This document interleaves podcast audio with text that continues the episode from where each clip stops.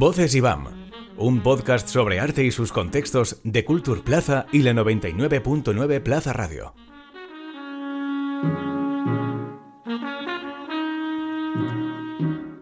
En este episodio vamos a hablar de cómo el acto de tejer constituye un lenguaje universal, un vehículo poético con el que contar historias, activar la imaginación y construir mundos expresivos propios. Lo vamos a hacer siguiendo la exposición Teresa Lanceta Tejer como Código Abierto, que propone un viaje de texturas, formas y colores a través de la trayectoria de esta creadora especializada en el arte textil. La cartografía personal de Teresa Lanceta entremezcla tejido y vida. Así, nos lleva del Raval de Barcelona al Alas Medio en Marruecos, pasando por la alfombra española del siglo XV o la memoria de la guerra civil almacenada en objetos cotidianos. Además, la autora indaga en los formatos colaborativos junto a artistas como Olga Diego, el colectivo La Trinchera, el pensador Nicolás Malevé o la comunidad del Instituto Miquel Tarradell. En esta charla sobre técnicas y saberes populares, contamos con la propia Teresa Lanceta y con Nuria Enguita, directora del IBAM y comisaria de la muestra junto a Laura Vallés. Yo, por cierto, soy Lucía Márquez.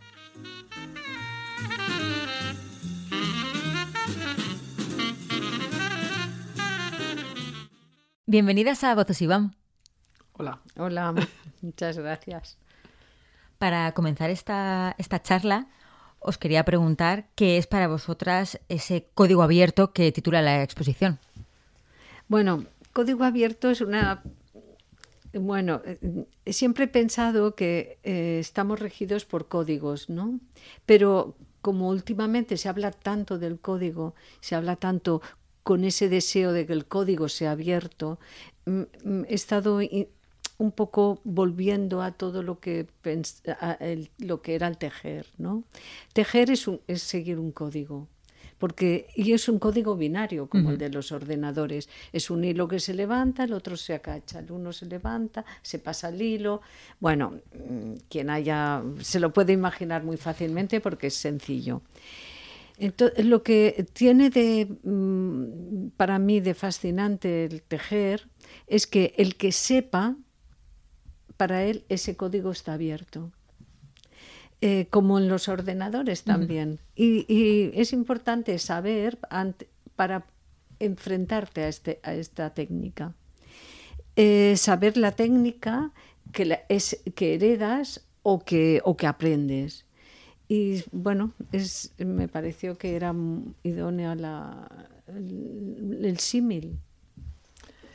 Eh, también en la, bueno, cuando estábamos preparando esta exposición nos interesaba mostrar cómo el trabajo de Teresa con el tejido y, en general todos los, los, tejidos a los que hace referencia son un lenguaje, son también una forma de habla, eh, son una técnica eh, que como ella dice, eh, si se conoce se puede trabajar y se puede eh, profundizar en ella, pero a la vez es una técnica también que, que viene, que, que, digamos transporta valores, transporta sentidos. ¿no? Y esa, esa idea de ese, de ese código, como Teresa comentaba, que es un código abierto, es un código también que permite pues un arte que al final está también ligado a la vida. De hecho, las dos, en otras ocasiones, habéis hablado del hecho de tejer como un lenguaje universal y como un arte internacional. Eh, sí, eh, me gusta mucho porque no es mm, oscuro, no, es un, no es esa expresión del genio, esa expresión del momento.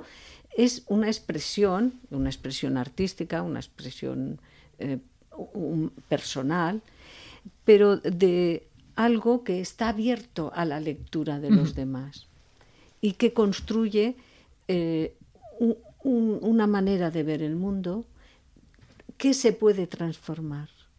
Y eso es lo que me interesa.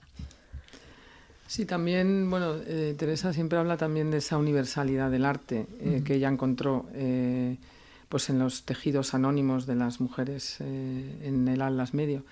Y, y yo creo que ella siempre también eh, habla de esa diferencia entre lo internacional y lo universal y como a ella no le interesa tanto lo internacional, es cualquier, cualquier, bueno, eh, cualquier cosa que eso signifique, sino lo universal en el sentido de esos valores que son em, pues universales a todos los eh, seres humanos, eh, sobre todo en su caso a las mujeres que ella encontró como compañeras, digamos que en el momento en el que ella trabajaba en el eh, contexto del Estado español, pues bueno, pues tampoco se sentía muy acompañada, ¿no? Por otra, quizá por, por el momento artístico.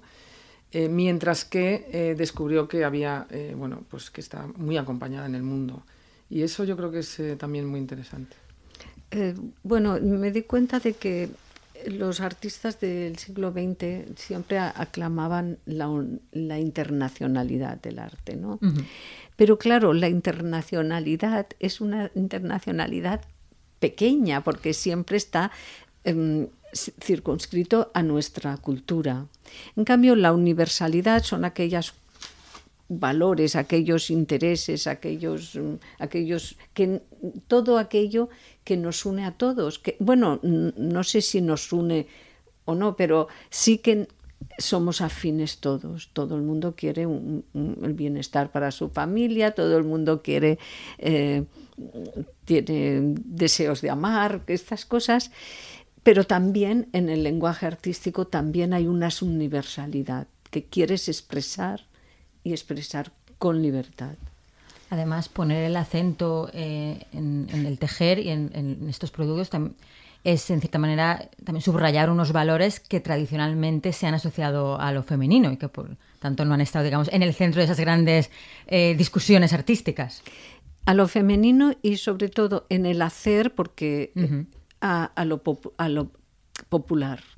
Porque no los tejidos han ido muchísimos a, las grandes familias, a las grandes fortunas, eh, pero el hacer siempre ha estado en las mismas manos, ¿no? Ha sido en manos, en ocasiones quienes lo hacían, por eso me gustaban mucho los tejidos mm, del medio alas, porque las mujeres que lo hacían también los disfrutaban pero en las cuestiones, en, los tejidos suntuarios no los pueden disfrutar, pero también forman parte de esa cultura, ¿no? De, de hecho, esta muestra eh, plantea como una cierta una tensión, que es el hecho de poner en el centro esas prácticas propias del arte popular que no estamos tan acostumbradas a ver en un museo de arte moderno. Sí, bueno, yo creo que cada vez más eh, se, está haciendo, se está mirando eh, pues a esos eh, lugares y a esas prácticas de la historia del arte que no son hegemónicas y que no, no han estado bien representadas, pero que son prácticas artísticas que no son novedosas, porque hay muchos artistas, incluso en el marco de las vanguardias del siglo XX, que, lo, que utilizaban el tejido, como por ejemplo Annie Albers. Em, que de hecho estuvo en, que también el estuvo IBAM. en el IBAM y que bueno que ya ella hablaba de, esa eh, de esa idea del tejido como arquitectura como estructura como eh, composición como color eh, y también en su caso digamos las tejedoras y tejedores del, Perú fueron muy importantes para ellas. Entonces esa recuperación de o ese mirar a, esa cultura ancestral, pero que estas artistas como Annie Albers en, su momento o Teresa en el Atlas Medio consideran cercano, em, nos da también nos abre em, bueno nos abre una posibilidad a mirar pues historias como digo o a, de construir la historia del arte para mirar hacia historias relegadas hacia historias no hegemónicas hacia historias que que hasta, bueno, pues que hasta hace, hasta hace unos, una década o unas décadas no estaba considerado. En tu caso, Teresa, ¿cómo encontraste en esta idea del tejer tu lenguaje expresivo? Porque te he leído en alguna entrevista que comentabas que al principio eh, no te sentías muy valorada con estas prácticas y que incluso te decían que, que muy bien, pero que lo que habías hecho que lo, que lo pintaras. Sí, bueno, eh, ¿Cómo llegué a esto? Es algo que, como muchos misterios de la propia vida de uno, no bueno, podría decir momentos en que me acerqué, pero mm, estuve en ello sin darme cuenta, quiero decir, con una acción, ¿eh? Acción, eh, tejer, me mm, como digo, me atrapó y me mantuve. Pero no tenía... Mm, bueno, sabía cómo quería hacerlo y sabía qué no quería hacer. pero no estaba abierta a lo que pasara en ese, en ese camino. Lo que pasa es que pasó cosas buenas, y, porque encontré un lenguaje, encontré el que decir, encontré, bueno, no estaba equivocada, entonces, bueno, en, esto. Pero mm, eh, sí, eh, eh, he reconocido en ello todo nos hace libres, ¿no? el, optar a cosas que no tenemos opción o, cosas que nos restringen, nos, eso mm, nos hace libre liberarlas. ¿no? entonces es lo que me pasó con los tejidos.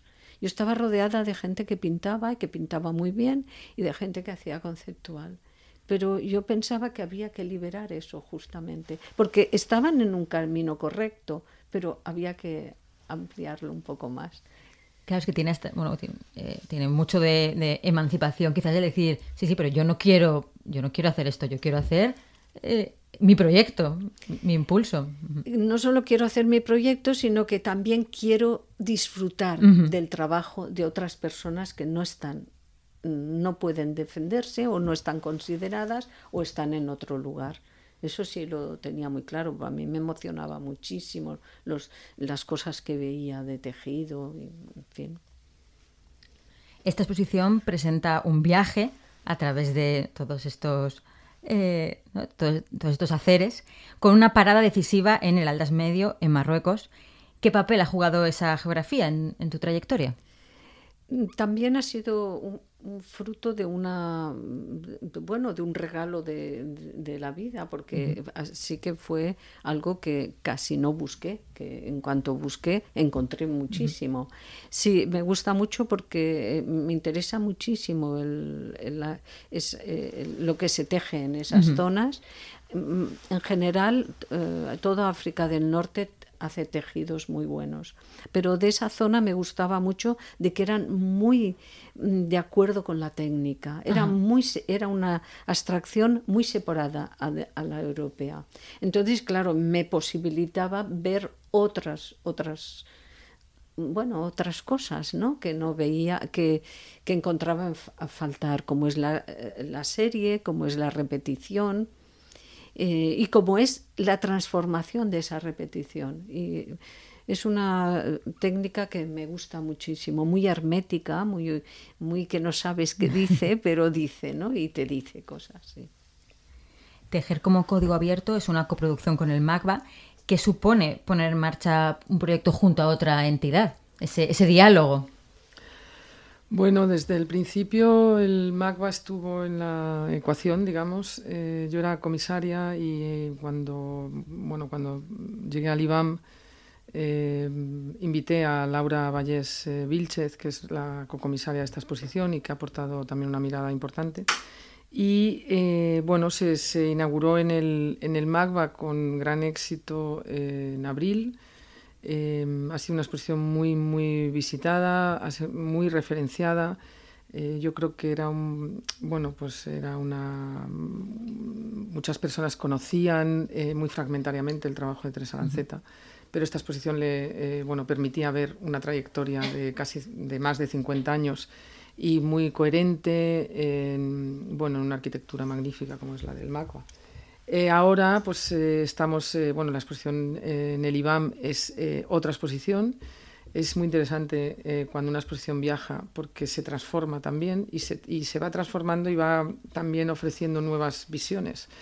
Em, bueno, ha sido una colaboración muy interesante, muy fructífera entre ambas instituciones que también a veces pensamos que estamos muy cerca y no lo estamos y esta también es una manera de estrechar lazos en, un Mediterráneo que, nos une. En esta muestra que recoge tu trabajo desde los años 70 hasta la actualidad, eh, al, bueno, hacer este ejercicio de, recorrer, ¿cómo sientes que ha evolucionado tu forma de acercarte a tu propia labor? Creo que en, conciencia, en la conciencia que he tomado del propio trabajo. Mm, porque si tuviera que decir que lo que hago ahora me gusta más que lo que hacía hace en, el año 70, he de decir que no. eso no. Pero esto me parece, eh, claro que he hecho cosas mejores, he hecho cosas peores, porque siempre pasa esto, ¿no? En la vida en general. En la vida en general, pero si tuviera que poner que ha evolucionado para bien, diría que no. Lo que sí que ha evolucionado ha sido mi propia conciencia de lo que hago y el poderme unir al, arte que me, que me rodea. En este aspecto yo que me da muchísima pereza las itinerancias, que pienso ya se ve en un sitio, ¿para qué otro? Y hay catálogo, ¿ya para qué?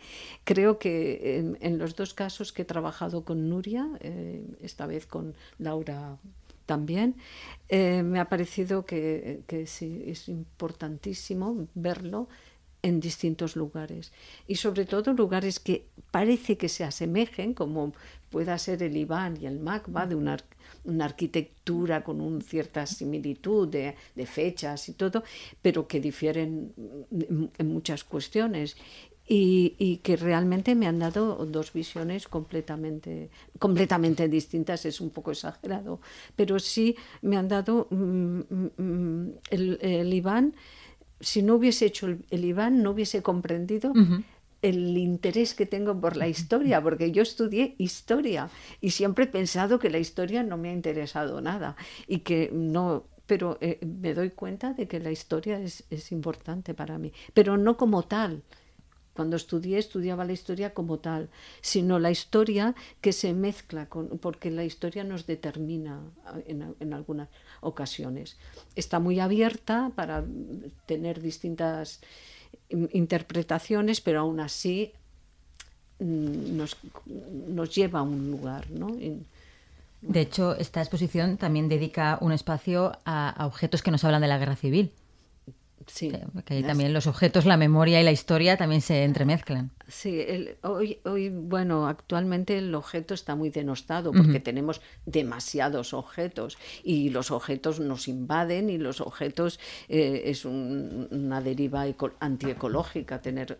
Pero el objeto a mí siempre me ha gustado en el sentido de que debe ser respetado por, por, su, por su uso y también porque hay personas que lo los han hecho y eso debe ser respetado. En ese aspecto, eh, lo de la trinchera, que, es, que me parece sublime, porque es reutilización de los objetos para convertirse en objetos de, objetos de militares para reconvertirse en objetos cotidianos de uso mm, bueno cotidiano, con todo el peso simbólico que, tiene, que tiene ello.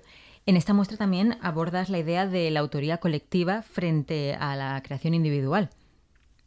Eh, bueno, yo estoy deseando estar con gente porque estar en el estudio tantas horas solas me encanta, pero también eh, uno se acaba aburriendo de uno mismo, aborreciendo uno mismo, porque al final es una cosa que siempre se, es, como te miras al espejo y ya te has visto tres mil millones de veces cuando te peinas, pero siempre he querido trabajar con, con gente que me gustaba, que, mm, que podemos trabajar en igualdad y, en respeto. Y esto es lo que cada vez he ido haciéndolo más, pero ahora ya, ya, ya lo tengo mucho más avanzado.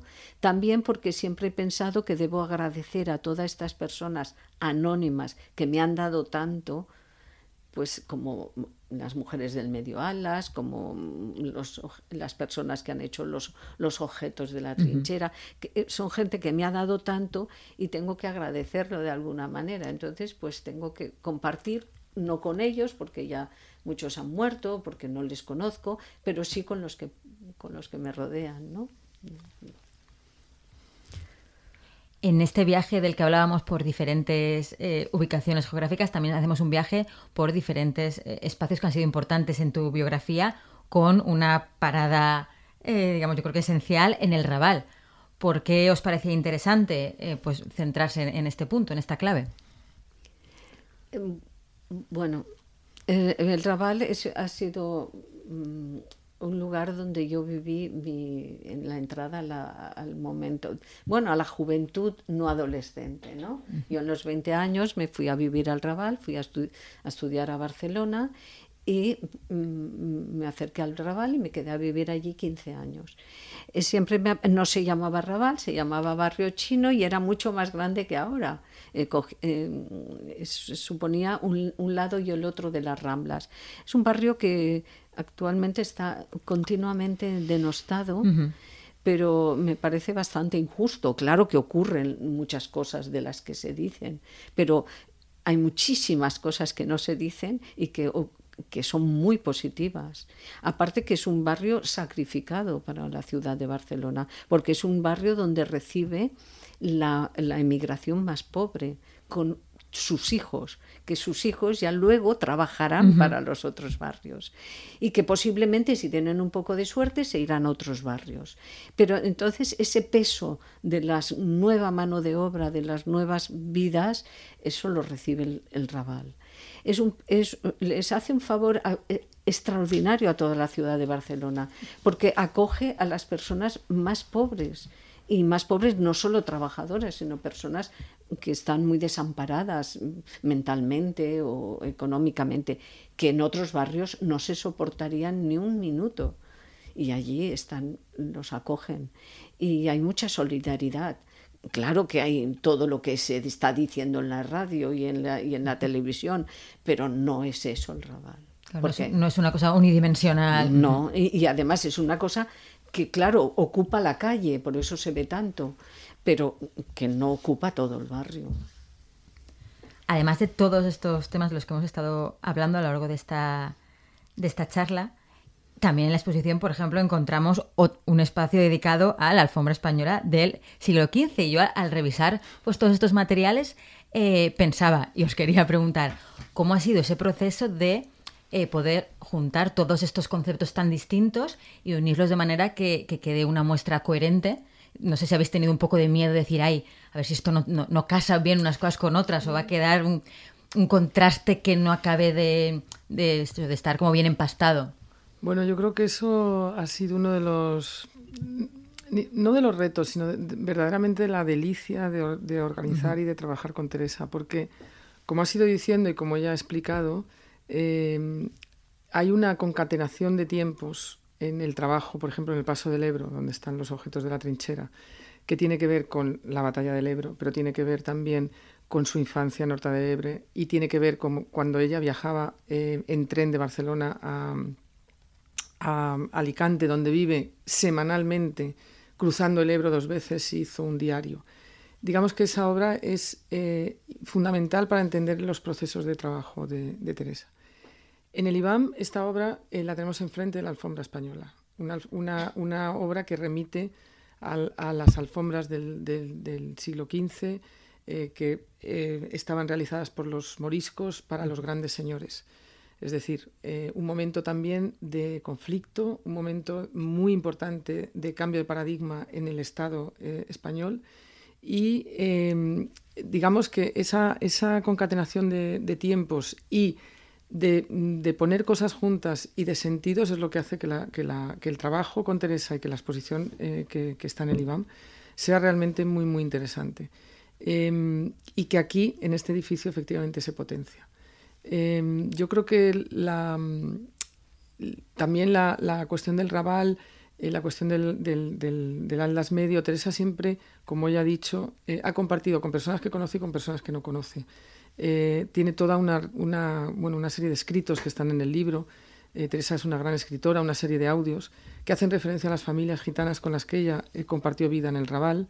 Están las mujeres, está Berflint, están los artistas, los estudiantes, los alumnos del, instituto, del Instituto del Raval.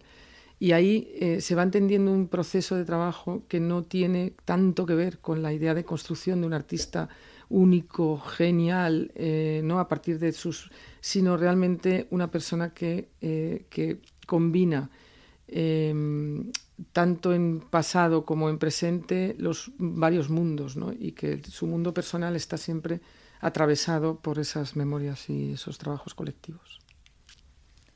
Y en tu caso, Teresa, como has visto, pues esos mundos, ¿no? el poder concatenarlos en, un mismo recinto. Bueno, eso es lo que me parece más interesante de la exposición. en, el Iván. En el Iván eh, me gusta mucho, me parece muy interesante el, que desde cualquier lugar puedes ver otros lugares de mi trabajo. Eh, es un poco más pequeño que, que, era en el anterior, pero es mucho más interrelacionado en los trabajos. Esto me ha hecho ver eh, yo no pensaba que la alfombra española estaría frente, frente a, la, paso del al paso del Ebro.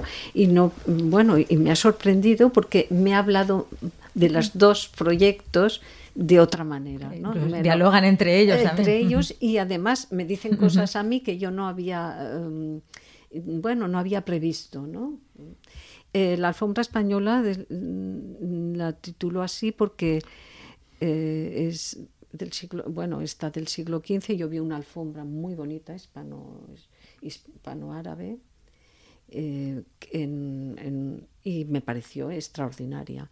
Y em, empecé a estudiar qué era, y entonces, claro, es un, es, eh, era mano de obra musulmana, pero para los grandes señores de la guerra. De la, de, que conquistaban sus territorios.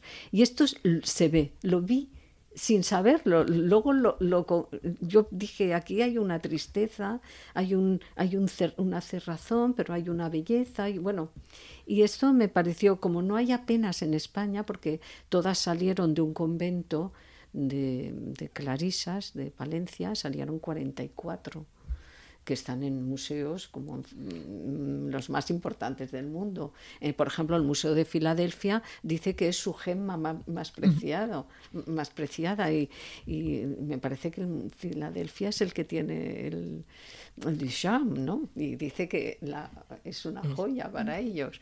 Entonces, creía que esto se tenía que poner y se tenía que decir. Y se tenía que decir porque estamos muy acostumbrados a que todos, mm, que lo español, los, bueno, si eso era español, pues quiere las personas que, que lo hicieron que eran musulmanas también, eran españolas o no o no eran ninguno o esto me no esto no lo he resuelto bueno porque lo dejo abierto pero sí que he intentado abrir un camino con, con las imágenes. Pues ha sido un placer teneros en Voces Iván. Muchísimas gracias a las dos. Muchísimas gracias a ti, como siempre. Gracias.